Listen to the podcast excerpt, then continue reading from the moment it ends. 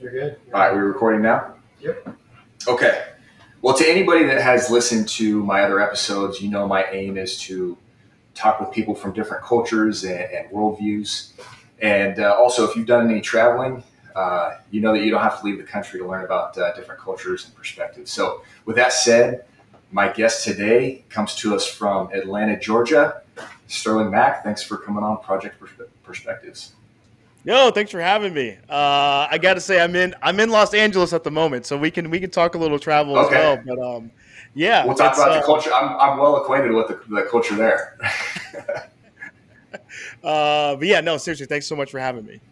Yeah, absolutely, man. Well, so I started doing uh, just a little bit of Google searching, just trying to jog my brain about, hey, what can we talk about in, in Atlanta, you know, Georgia and Atlanta specifically.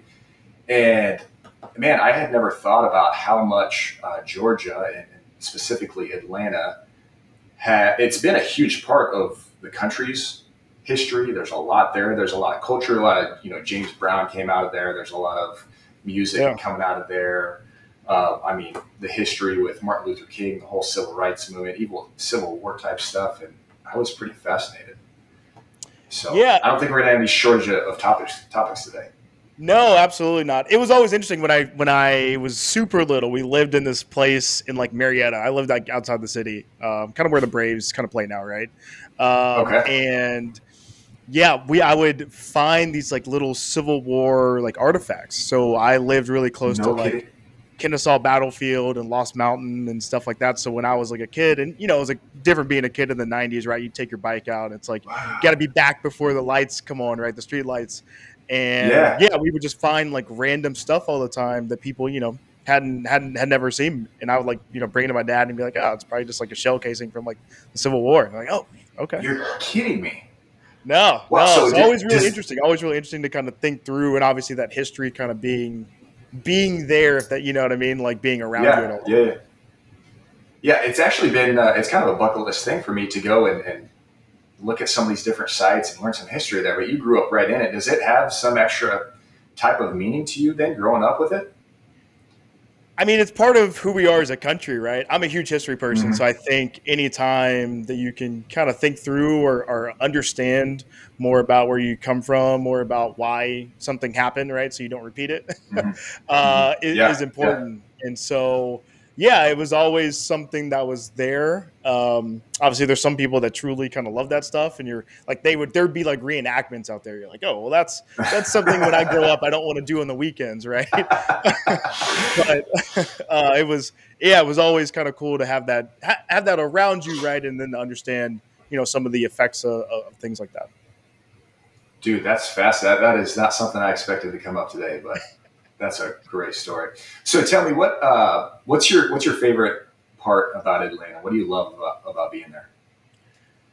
Honestly, to me, especially as I've grown, I've gotten older, is I love the fact that it is it is it's like a mecca of of black people. You get you get this di I don't I don't say dichotomy. You get this you, you get every levels right of what of what we are as people of our culture, right?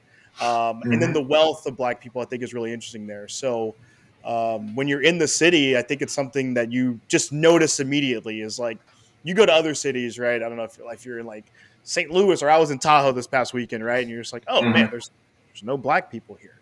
But when you go to Atlanta, like, you're always going to see black people and black people of all different types. And again, the wealth there I think is really interesting. And so it's something that as I again as I've gotten older, I just I honestly love it. I love going back and just like feeling the energy of the city, seeing different people interacting with people that they probably never talk to, right? But they're in a bar with them. hmm like, oh, we got to Yeah. talk, right?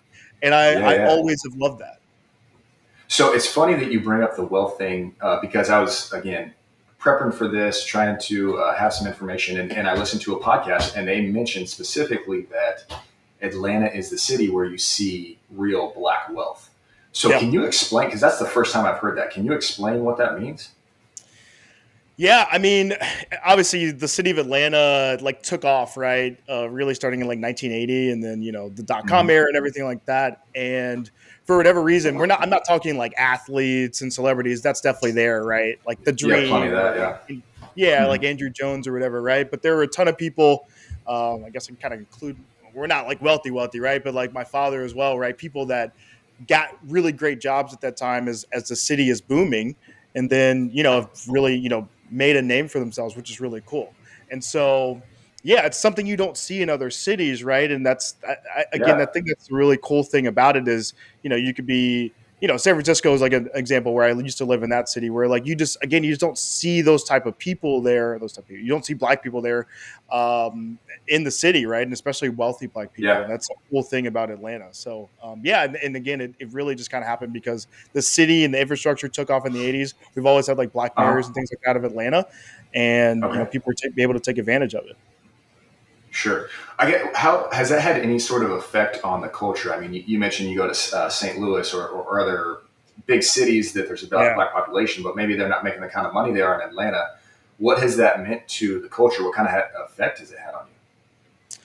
Um, I don't know about me. I mean, I think the culture. I, I think when you when you hear hip hop culture, if I'm being honest, like I think a lot of that mm-hmm. derives out of Atlanta. You know, I think a lot of it yeah. comes from like the fact that you know you've got trappers and you got like true artists and then you've uh-huh. got people that are you know ceos and things like that big type of money out there and it's all kind of intermixing mm-hmm. right um, and sure. so when i think when you talk culture yeah i think you have to always like include atlanta in that right that's always going to be in that conversation especially when you're talking like what our culture is like hip-hop and things like that yeah yeah well i mean that goes all the way back to i mean does it have roots in like james brown and and it goes way back in the day, doesn't it?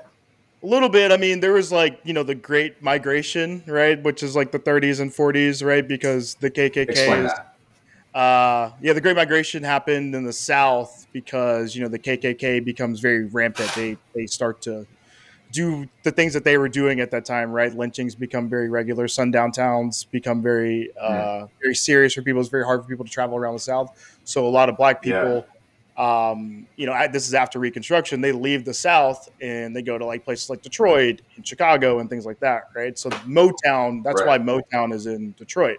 Uh, but to mm-hmm. your point, everyone's roots were in Atlanta. So I think as as the city kind of came back with MLK and things like that in the '60s, and people were like, "All right, we want to we want to try to come back now, come back home." All those people then were able to get back back to where they're back to where they're from, set up homes, set up you know their legacies and things like that, and then you've seen the um, yeah you've kind of seen the effects of that. Yeah, that's amazing. Um, so you mentioned MLK. He was obviously uh, big in Georgia, I think Mon- Montgomery and Atlanta. What? How does that show up in the city there? I mean, I, am living in Des Moines, Iowa, and we have MLK Parkway. So obviously, he's big yeah. across the nation. He did amazing things. Everybody knows, uh, you know, the "I Have a Dream" speech. Did amazing things for the company or for the country how does that show up? In the, is there a great uh, pride in that? How does he show up there? Oh, of course. I mean, yeah. So I, I look at the legacy a little differently, right? So I went to this the school. It's called Lovett. It's a private school, and I remember I did I not had to, but MLK Day came around, and I did some digging, and I found mm-hmm. out that my school actually at the time, um, you know, back in I think this was like early '70s, didn't allow MLK's kids to to go to the school, right? And so I think oh. the legacy is in so many ways, right? It's like what mm-hmm. obviously mm-hmm. what he stood for, the things that he mm-hmm. has done right for the country, and you know, I mm-hmm. guess kind of talk about that. The, some of the maybe the the baby steps we've taken back, right? But yeah, the legacy is always there about striving to be able to put black people in a place where we're we're we're in the same conversations, we're in the same room with everybody else, right? We're looked at the same. Mm-hmm. And I always thought that was interesting about the school that I went to. It Was like, man, like he fought so hard for me to be able to something that I don't even think of right every day. Like I'm, I just go to the mm-hmm. school, right? But yeah. that's something that he had to fight for previously, and that's I think that's the legacy. Is like, and again, I think we don't think about it, right? Because it's like you go to the restaurant or something like that, um, and yep. you're just sitting there. But that's something that they fought for, and I think that's always something we yeah. have to think. Yeah, well, I'm shaking my head not because I know what it's like to be in your situation. I don't, but actually, one of the reasons why I wanted to do this podcast was I realized, uh, you know, being in America, you know, you'd have to go back to my grandfather's. Uh, you know, my, my grandfather was on the beaches of Normandy and, and, went all the way through World War II and was at the Battle of the Bulge and all this. And um, you know, he grew up through the Great Depression. And it's like, man, he saw real suffering and went through real things and did a lot to, to build this country. And I'm not here to say that America's perfect, doesn't have faults. Obviously, it does. But man, I've had an easy life. And unless I uh, look at these things like you're talking about, uh, you know, how, how would I? I'm not going to be able to experience those things. So I need to learn from history and, and what they had to go through to really appreciate what we have here. Yeah, I think that is it's so interesting, right? I think we do. We live in this amazing country. Um, and I mm think anytime you try to like say like, oh, how do we make it better? How do we how do we do those things? Right? People kind of like mm quickly attack you. Um, yeah, yeah, it's cool. I love. I mean, like I said it at the beginning. I love looking back during history. Right? Some of it's dark, some of yeah. it's like painful, but it's really cool to understand some of the things and where we've even come from, right, or where we've where we previously were, and to understand mm why some of the things are happening. Um, so yeah, it's it's just one of those things that I think it's part of part of what we should be doing, right? As like people as we try to try to get better. Yeah, yeah. Hey, let me ask you. Uh, as I was reading through, I came across this. What is uh, is it Ponce de Leon Street? Yeah. Am I saying that right? What yeah, does that mean to Atlanta? That that that came up in multiple different videos I watched. Uh, I mean, it's now it's an area that's like super uh, gentrified and things like that, and now there's like tons of new apartments and stuff like that. Uh, but okay. it used to be a place where, um, yeah, I mean, it was in like a kind of a different neighborhood, and and there were like different bars there and different places where people mm-hmm. would go.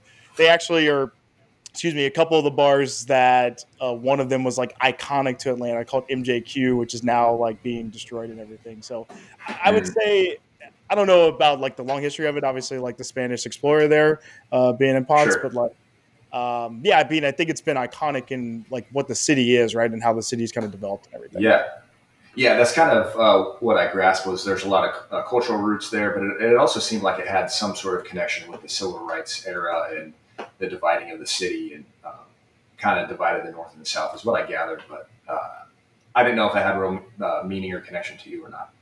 It might. I mean, you know, it's so interesting how lines have always been drawn, right? To your point, mm-hmm. um, my, I honestly didn't know that if that was if that is the case actually. So I could um, be wrong too. So no, no. I mean, it's it's always interesting, right? We're like, where where did they draw lines, like all that type of stuff. But no, I mean, to your point, there's a part of Ponce that was always a little. You're like, ah, I gotta like kind of watch where I am right now. Um, uh, yeah. And then now it's totally, totally like revamped and totally changed. You know. Okay. Yeah. Cool.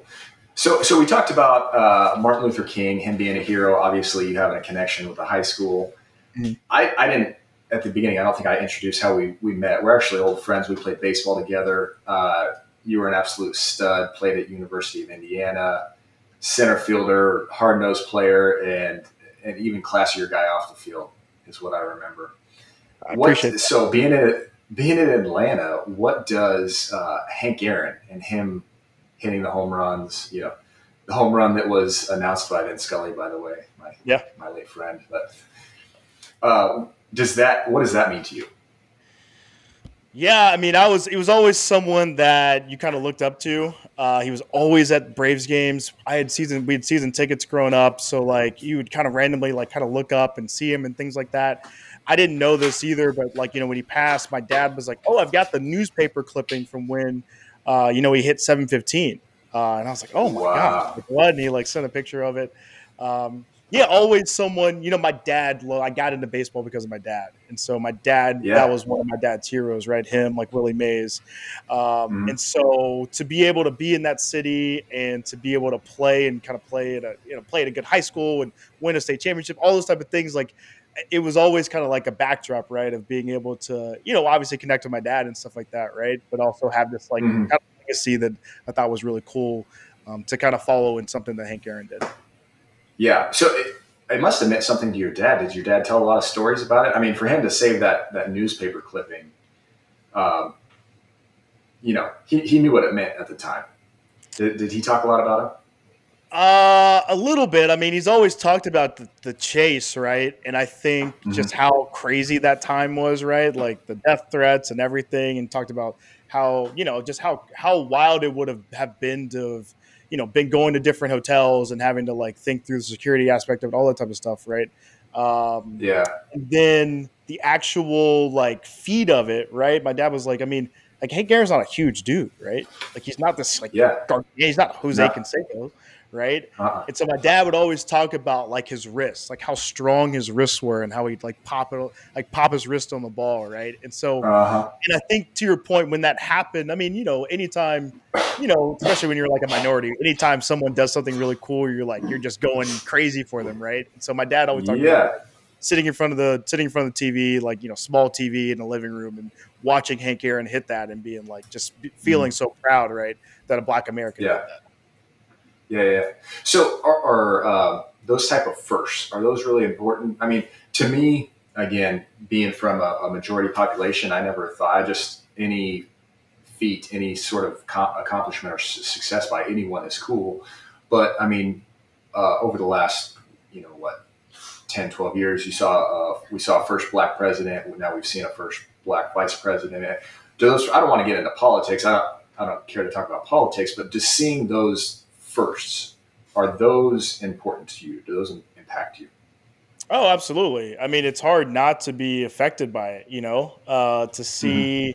I mean, again, going back to like everything that MLK fought for, even Hank Aaron, right? Those type of people that were on the Mhm. front lines of the civil rights movement, to see people in those type of seats, I mean, it's huge. Uh, it makes Yeah. you feel like, oh my god, like I can actually go achieve that, you know. Um, and Yeah. that's and that's honestly in anything. I mean, when Will Smith, you know, wins an Oscar, and you're like, oh, he's the first black man, you know, like whatever, right? And you're like, oh my god, like that's crazy to even think about, but like that's so amazing that like that finally kind of happened. Like that, fi- we we finally broke through, right? And I think every minority Yeah. feels like that, right? It's not just black people; it's Yeah. like Asian people, it's you know, it's Hispanic people. Like Yeah. any anytime you see someone do a first, you're like, man, that's that's super cool. Like I can't wait for someone to do the next one. You know? Yeah. Yeah. And that's where I think I was a, a little bit naive uh, because I'm like, well, you know, you have enough people come along, eventually you'll have a great and they'll do it. And, but again, being from a majority ethnicity, I didn't realize how important that is. So let me, I want to dig a little bit deeper on this, if you don't mind. I, it seems like this whole time we've been kind of touching on race, which was not my full intention. But let me say this I realized something, uh, I don't know, maybe this was a year ago. I subconsciously or, or just the way I view the world, I was like, well, I'm going around. I have a lot of interactions with people of different cultures, and I, you know, I've never hated from you know, any other culture. So maybe racism really doesn't exist. You know, I'm a white person. I don't hate people, so I'm you know racist. And I realized, well, just because I don't doesn't mean there there aren't others. You know, I I, I guess I, I- became clear of my uh, my unconscious uh, view there. So do, do you do you think there's there's racism in America today? Is it still a problem? Yeah, I mean it's it's always gonna be a problem, right? Like we're never gonna get out of get around what race is, what race means to us. Sure. Um, Sure, sure. but I think I think it's more prevalent, right? Like it's things that happen. Think the bad things that happen are more prevalent because of social media. it's happened. It, it's uh, racism has increased because of social media. No, I wouldn't say that, but I think you I think it's in your face more, right? I think it's You're just more aware of it. Got it. Yeah, exactly. Yeah. Okay. I mean it's it's it's institutional racism or just like blatant racism. Like those are always I think they're always gonna be there to be honest with you. Yeah. Um, but I think now Yeah. you, you can't avoid it. Good, sorry.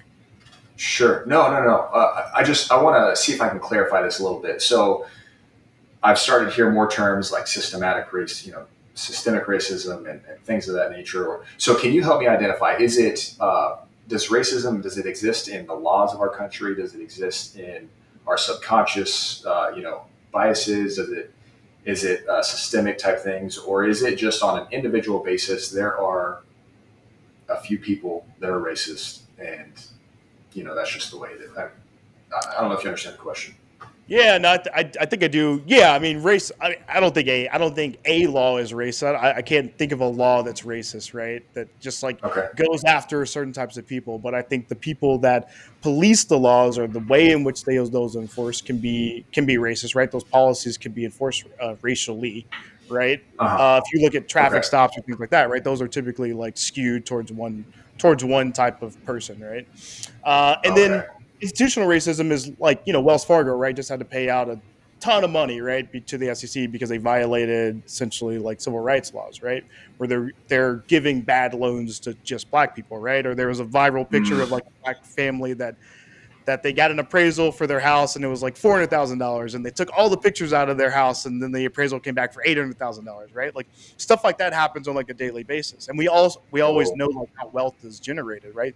Through like home buying and, th- and things like Mm. that, right? Stock market. So Sure. when those when people that are racist or the institution is racist, right? It's always going to be skewed towards one side or the other. So that's what we talk about when we say institutional racism. Okay. Fair. So, what are uh, uh, I, I can't imagine I'm going to be able to solve this tonight, right? Uh, a lot of people have, have tried to solve this in the past. I don't think I'm going to to be the one. But what are some solutions? What's what's the pathway forward? I mean, is it conversations like this? Is it you know things like CRT? Is that good? Is that bad? Is it you know uh, what's a pathway forward that we can all have a more prosperous and happy life?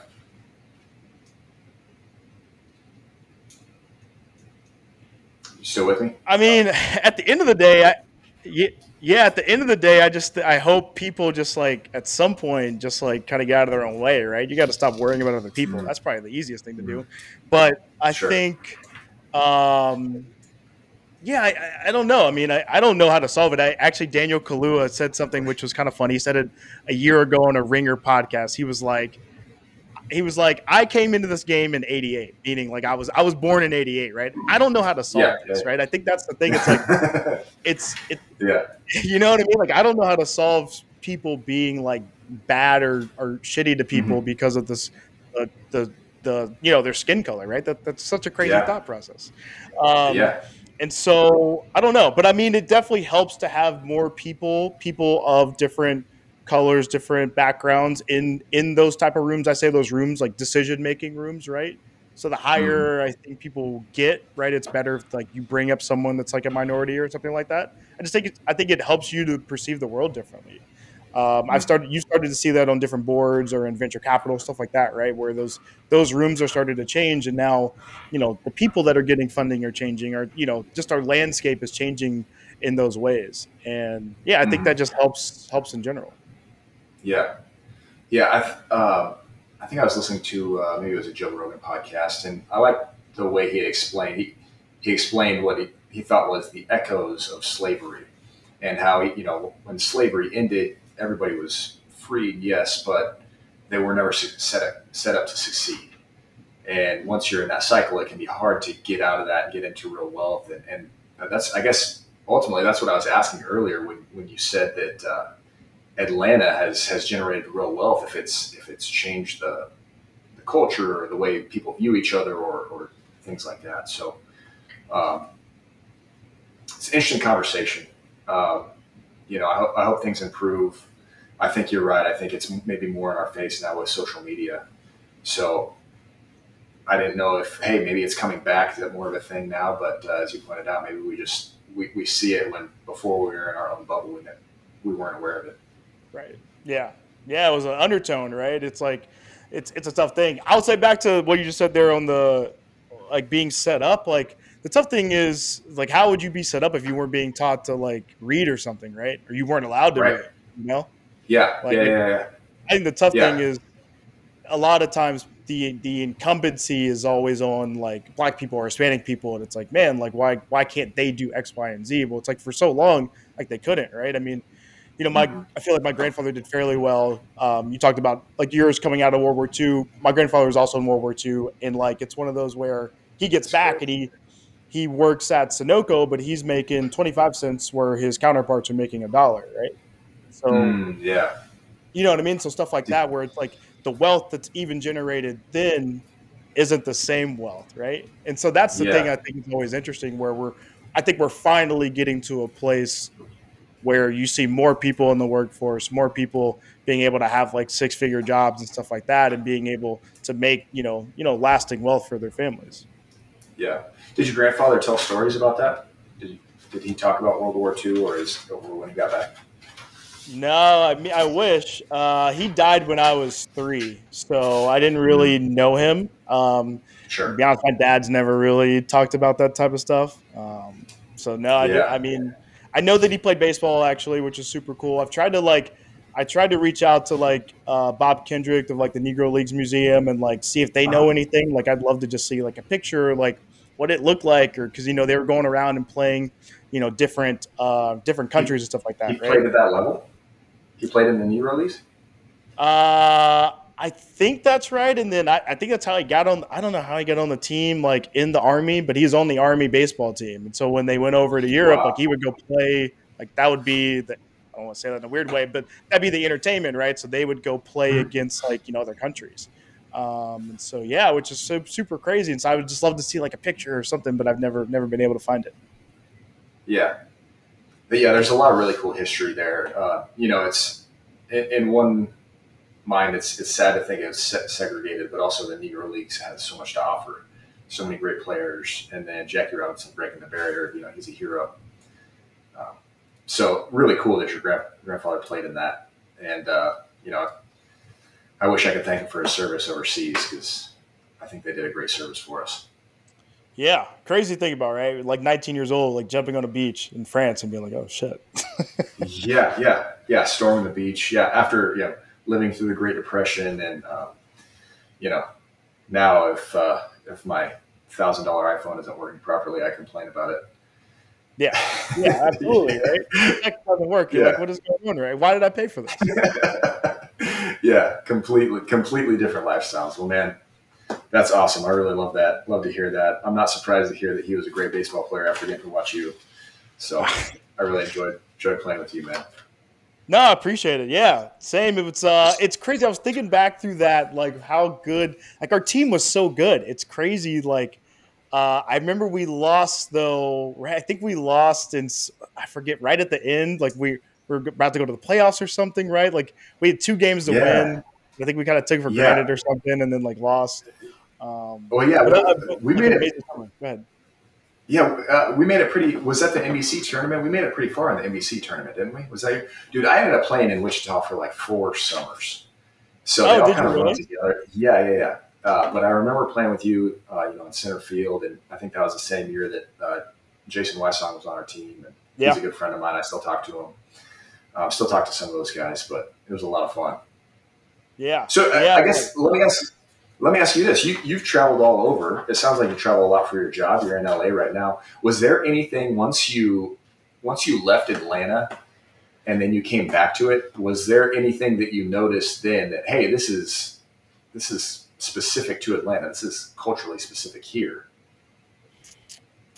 Um, ooh, I mean, yeah, I think like what I said earlier, like the so I've lived now. I've lived in uh, Atlanta. I've lived in Charlotte. I lived in Bloomington, Indiana for school.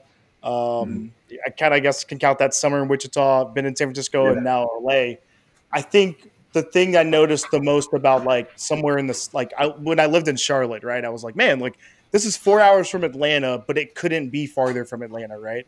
It couldn't feel farther from Atlanta, you know? Really? And that's a southern city, very there's southern yeah. roots, all that type of stuff, but it it felt different being there than being you know being home right and again a lot of that was just like the black the black wealth and just like the the sentiments mm-hmm. of the mm-hmm. whole city right the vibe of the city um, mm-hmm. but i think when you get to like yeah I, I, think that's the cool thing about america right like you know I, I mean going abroad is amazing and don't want to stop you from doing that but it's cool to see other places within the country because you get these different pockets right and i think yeah. that's one of the cool things that i love like i we try to go up to the northeast a little bit to like the Cape area or like Martha's Vineyard, and like that's a completely different person than like someone in Seattle, right, or the Pacific yeah, Northwest. Yeah. You know what I mean?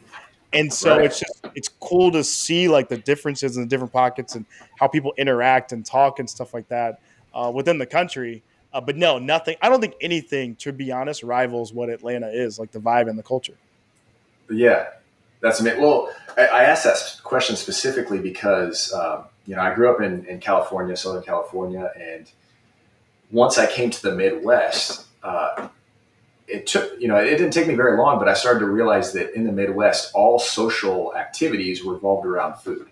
It was like, hey, let's go up, you know, let's go over to this person's house. We're gonna get some food, and let's go here. And you know, finally, I, I was like, man, isn't everybody tired of eating? Let's go do something.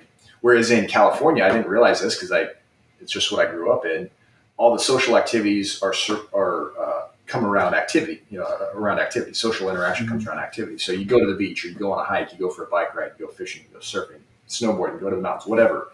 you're always going to do something. We're here in the Midwest, it's it's all about food. And I guess it makes sense, you know, here in the Midwest, half the year you don't want to be outside when it's freezing, so right, you get together, yeah. hang out inside, and eat some food.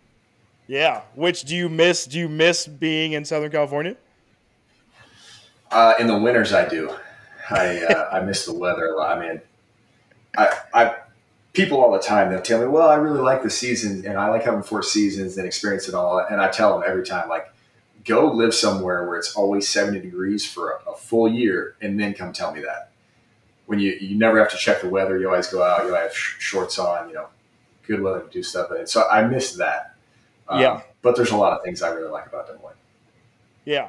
No, I'm with you there. Yeah. It's, it's, it's been cool. Like, I mean, San Francisco's a different like like microclimate, right? But like here, yep. yeah, to your point, like I know what it is every time I'm in a hoodie right now in my house, but like every time I walk outside, it's 70 degrees, right? And then I was back, yep. I was in Atlanta two weeks ago, and I yep. was miserable, like because it, it, was like 95 degrees, right? I was like, what? Super humid.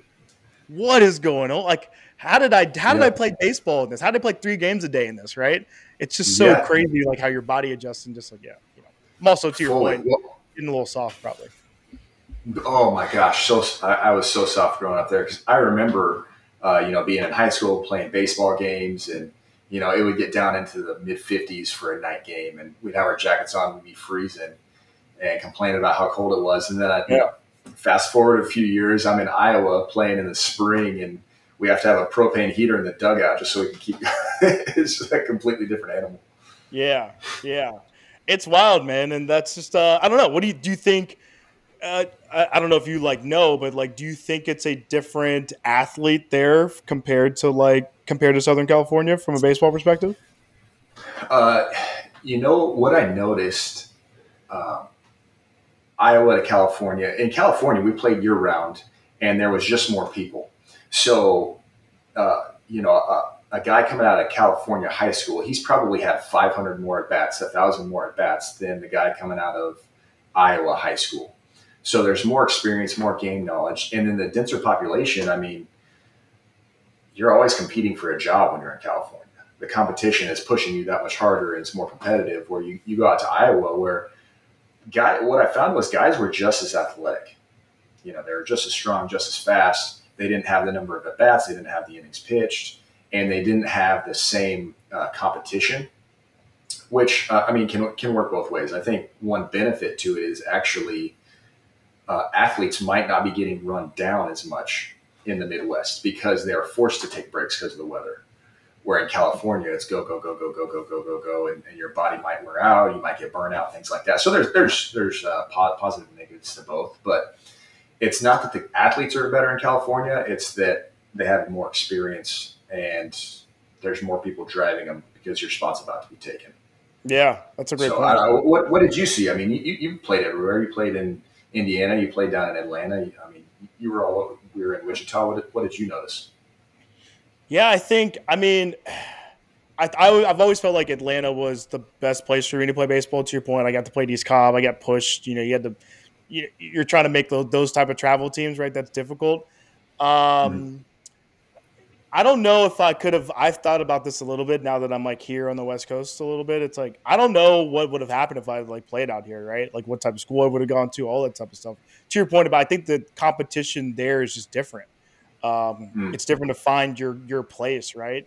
Now the nice thing is there's yeah. like thousand UCs here, so like you probably find a place to play or something, right? But um, yeah, I have found that to be interesting. I would say my Indiana teammates, yeah, I mean they were studs. Like those guys, you know there were three guys off our team that were like you know in the first round, right? So like we were yeah. we were good, and those kids were out of the Midwest.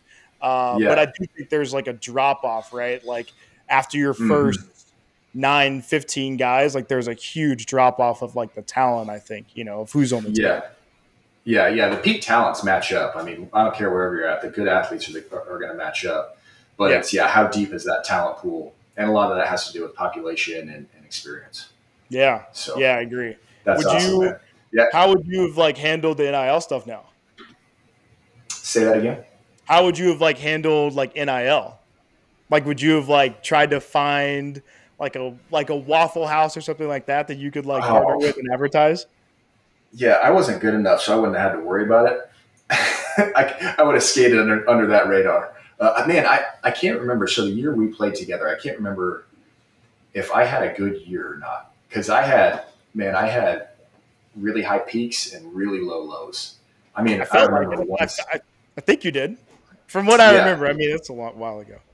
Yeah, I, w- I would have to go back and look at the stats. I either, uh, you know, did excellent out there or I was terrible and, you know, I was just eating up garbage innings. So it's, I was one of those guys. I, I, had a high ceiling, but I had a low floor. I didn't, I didn't quite put it together. I could throw hard. You know, I, fortunately, I was able to, to play a few years of professional baseball afterwards. I played in the independent league, so I bounced around for a while. So I had some tools, right? I could throw a low to mid 90s. Uh, I had a big league curveball, but finding the plate wasn't always that easy.